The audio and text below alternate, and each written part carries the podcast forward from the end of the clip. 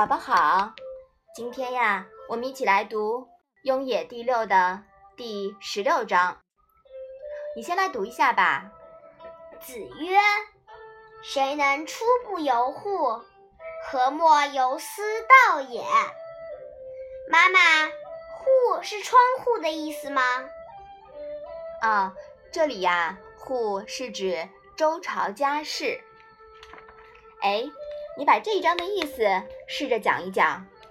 孔子说：“华夏一家亲，各诸侯国有谁不是出自周朝一氏？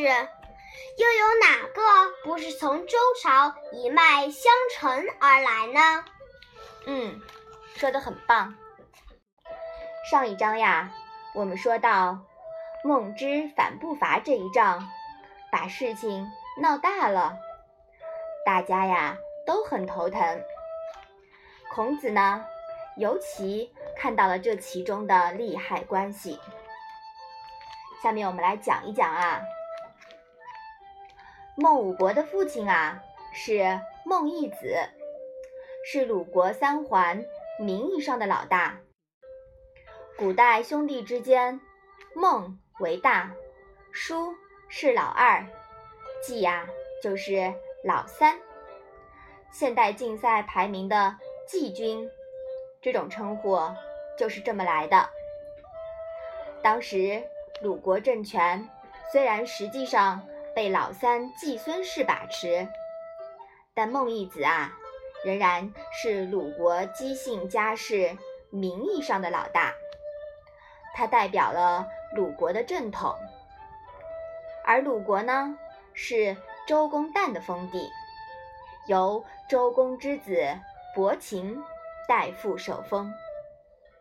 我们知道，周公辅佐周文王和武王建立了周朝，又辅佐自己的侄儿武王之子周成王稳固周朝，制定了完备的礼制。可见，鲁国是周朝最亲最信的。功臣属地，所以鲁国也是唯一被周朝允许祭祀文王、奏天子乐的诸诸侯国，以保存文脉和延续礼制，相当于周朝礼制的火种备份，也就是拷贝版。而周朝的另一大功臣太公姜子牙。则受封于齐国。你听过“姜太公钓鱼，愿者上钩”这句话吧？没有。这个故事呀，讲的呢是姜子牙用妙计获得了周文王的任用，辅佐周文王建立周朝。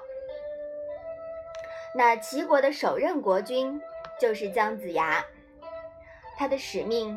是世代拱卫周朝，因此还被特别允许齐国可以不经周天子而独具兴兵征伐之权，以备平定叛乱。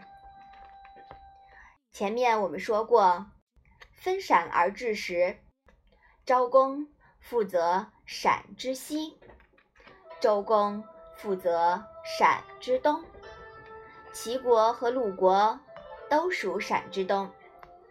这么看来呀，鲁国和齐国其实都是周公的治下，是拱卫周朝的肱骨之臣，一文一武，一条道上的战友，本应亲密无间。别说齐鲁一家，其他诸侯国原本都是同道。莫不出于周户人家。知道了这层关系啊，就知道，作为周朝皇室血脉代表的姬姓孟氏，也就是孟武伯，不愿与齐国直接兵刃相交的原因了。以前齐鲁兴兵，大多呀是做做样子，点到即止。齐鲁两家都没太当真，何况齐国还有周天子给的征伐权，名正言顺。这次齐国呢，也许啊，也只是试探，但冉求他们那么决绝的出兵，玩命来真的，姬姓家世啊，不得不认真考虑这件事了。还是孔子看得透，这种仗打起来，不论输赢，都是一个死结。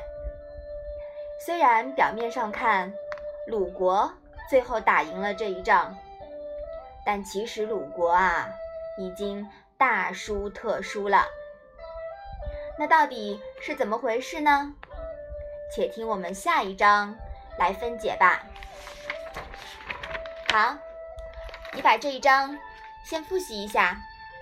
子曰：“谁能出不由户？何莫由斯之道也。”好的，我们今天的《论语》小问问就先到这里吧。谢谢妈妈。